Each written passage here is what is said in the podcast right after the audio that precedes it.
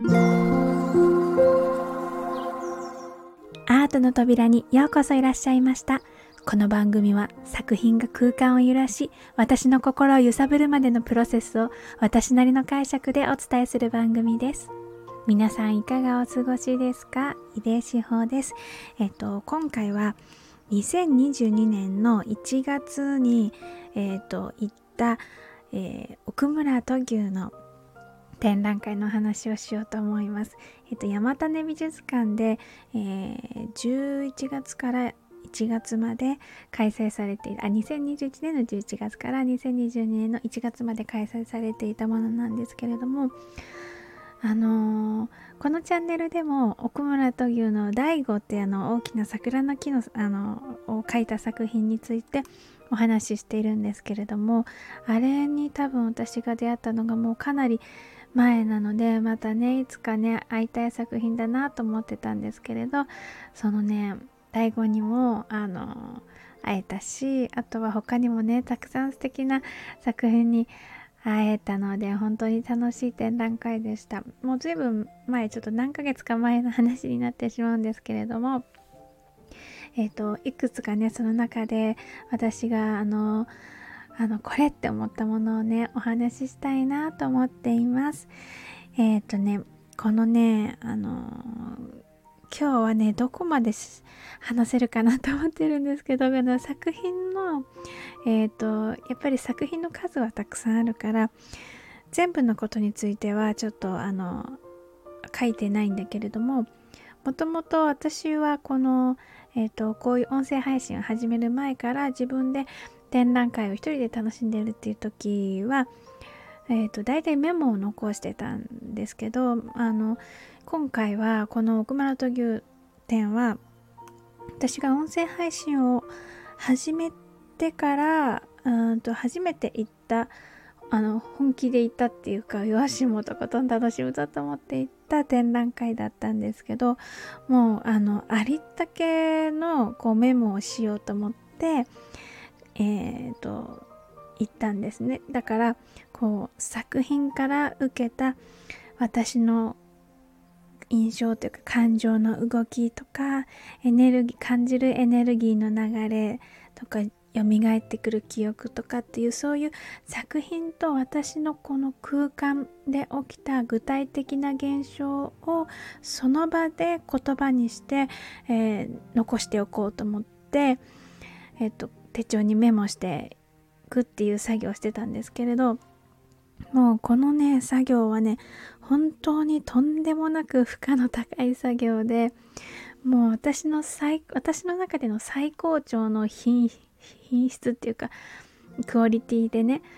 あのその作業ができるっていうのはねもう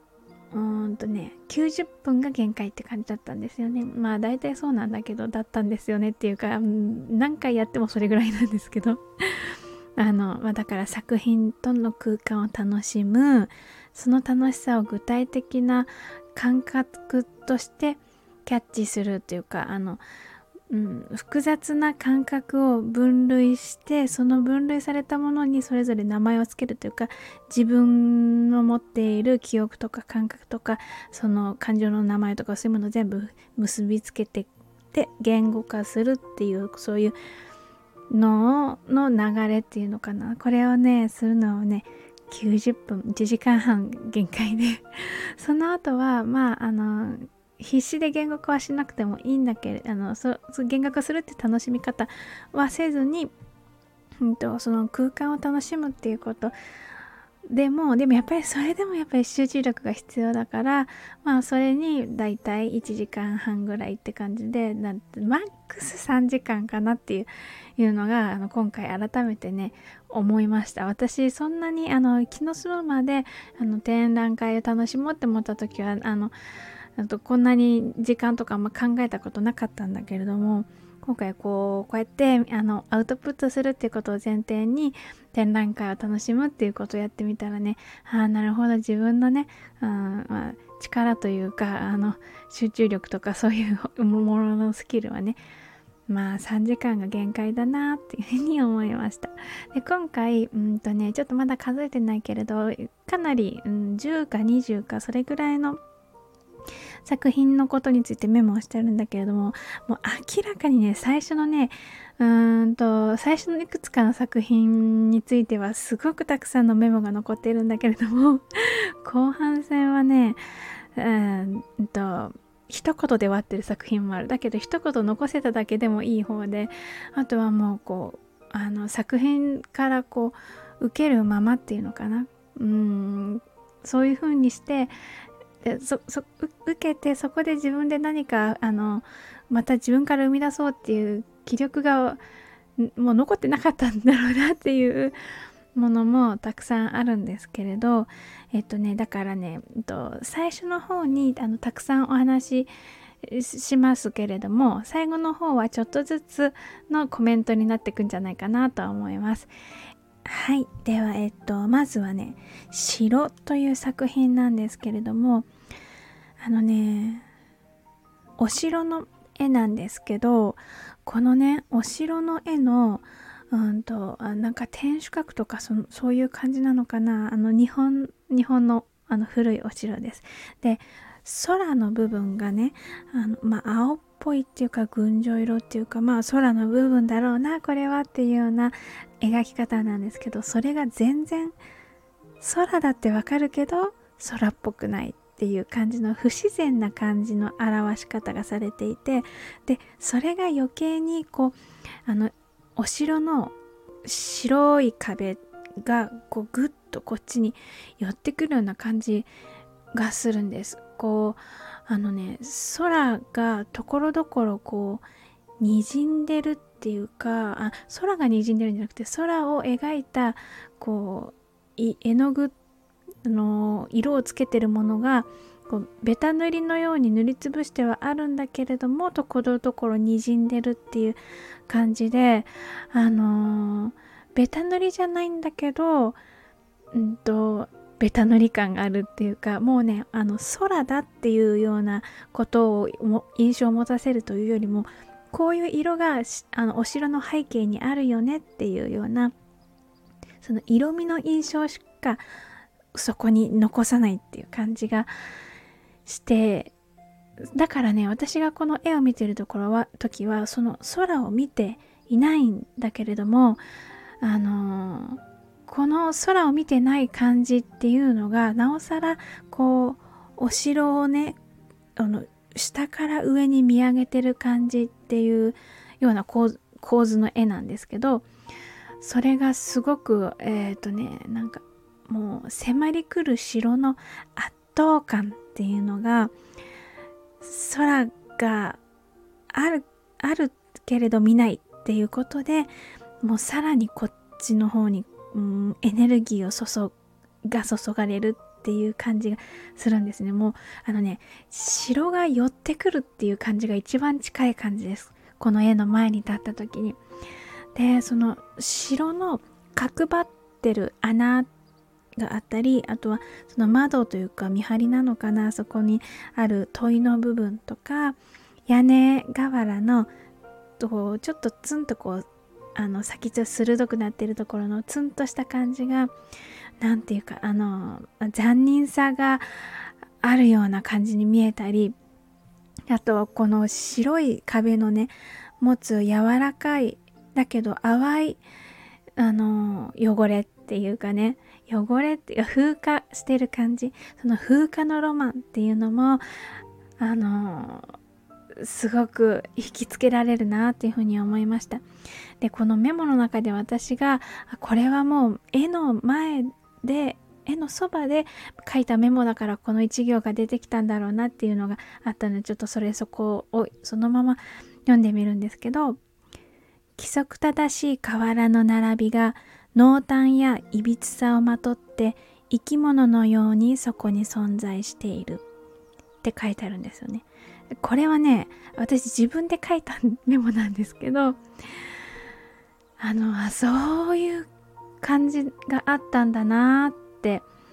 思いましたあ私がこの感覚をまざまざとこう今あの思い出してお話できるかっていうとそういう感じではないんですよね。だけどこのちょっとこうあのあのお城のこう雄大さとか、うん、凄さとかそういったものとはちょっと違うこう何かがあるなっていうような印象はあるんだけれどさっきの一行の文であなるほどそれはこういう感じがあ残ってたからそういうふうにあのちょっとただのロマンチックさとかあの歴史ってすごいねとかそういうのでは終わらない感じが出てくるんだなっていうふうに思いました。であとねこの絵のねあのから私はその絵の前からなかなか離れられなかったんだけれどもそのね首をねこうあいや絵はね絵は正面にあるんで正面にあるんだけれどもこう首をこうもたげるっていうか首をこう反らせて上の方に上げたくなるんですよね。こうそういう反応したくなる体がそういうふうに反応したくなるような絵だったんです。こう上にどんどん伸びてっているようなで伸びてこう首をこう上に上げるその勢いでこう喉がぐっとちょっと締め付けられるような感じになってそういう喉あたりに抵抗感を感じながらあの絵からの圧倒感を楽しむっていうかそういうあの作品でした。で隣からすぐそばにあのスケッチみたいなのが置いてあって同じ構図でその城のスケッチが書いてあるんですけどむちゃくちゃうまい うまいっていうか私にうまい下手がわかるのかって感じなんでます。あるんですけどすんごいうまいんですよね。なんかねあの普通のあ普通のっていうか普通の絵なんですっていうふうに言いたいんだけど普通っていうかだからつまりあのうまい絵すごく上手で写実的っていうのかな。あのあの誰が見てもこのこの描いた人この絵描いた人上手だねっていう絵なんだけどやっぱりうーんうんそのえんとそこそのそこにあるそのスケッチと私の間の空間は全然揺れ揺れたり波が立たないんですよね。うまいしわ綺麗って思うんだけどやっぱりあ命が吹き込まれるちょっと前っていう感じの絵だったんです。だけどあのー、奥村斗牛の作品ってを見てすごいうまいな上手だな。絵を描くの上手な人なんだろうな。だから画家になったんだろうなって思ったことは一度もなかったのででもだからむしろこういうすごく正統派というか写実的な絵を描く人がああいうちょっとこうあの何て言うのかな。うんと象徴的なっていうかちょっと崩した感じの絵を描くようになったんだってそれでこういう素晴らしい作品がねあの今も残ってるんだっていうことを考えるとどれだけのこう苦労というか探ってきた道のりがあるんだろうなっていうふうに思ってそれをねあの感じたのは今回初めてだったのですごくそこがね私は楽しかったです。はい。というわけで今日は、えっ、ー、と、城という作品のことをお話ししたんですけれども、あの、あれですね、奥村斗牛って誰っていう話を全然してなかったんですけれども、あの、日本画を描く方で、えっと、すごく、なんていうのかな、柔らかい感じの作風のものが多くて、えっと、特に、動物の絵とか、うんと、風景画とかそういう絵をあの私はたくさん奥村闘牛の作品って聞くとそういうのをイメージします。であのー、今回は、えっと、城という作品についてお話ししたんですけれども残りあと20個ぐらい あのメモしてるものがあるのでそれをちょっとずつねあのこちらで皆さんにお伝えできたらなと思います。というわけで今回は「城」という作品のあのお話でした。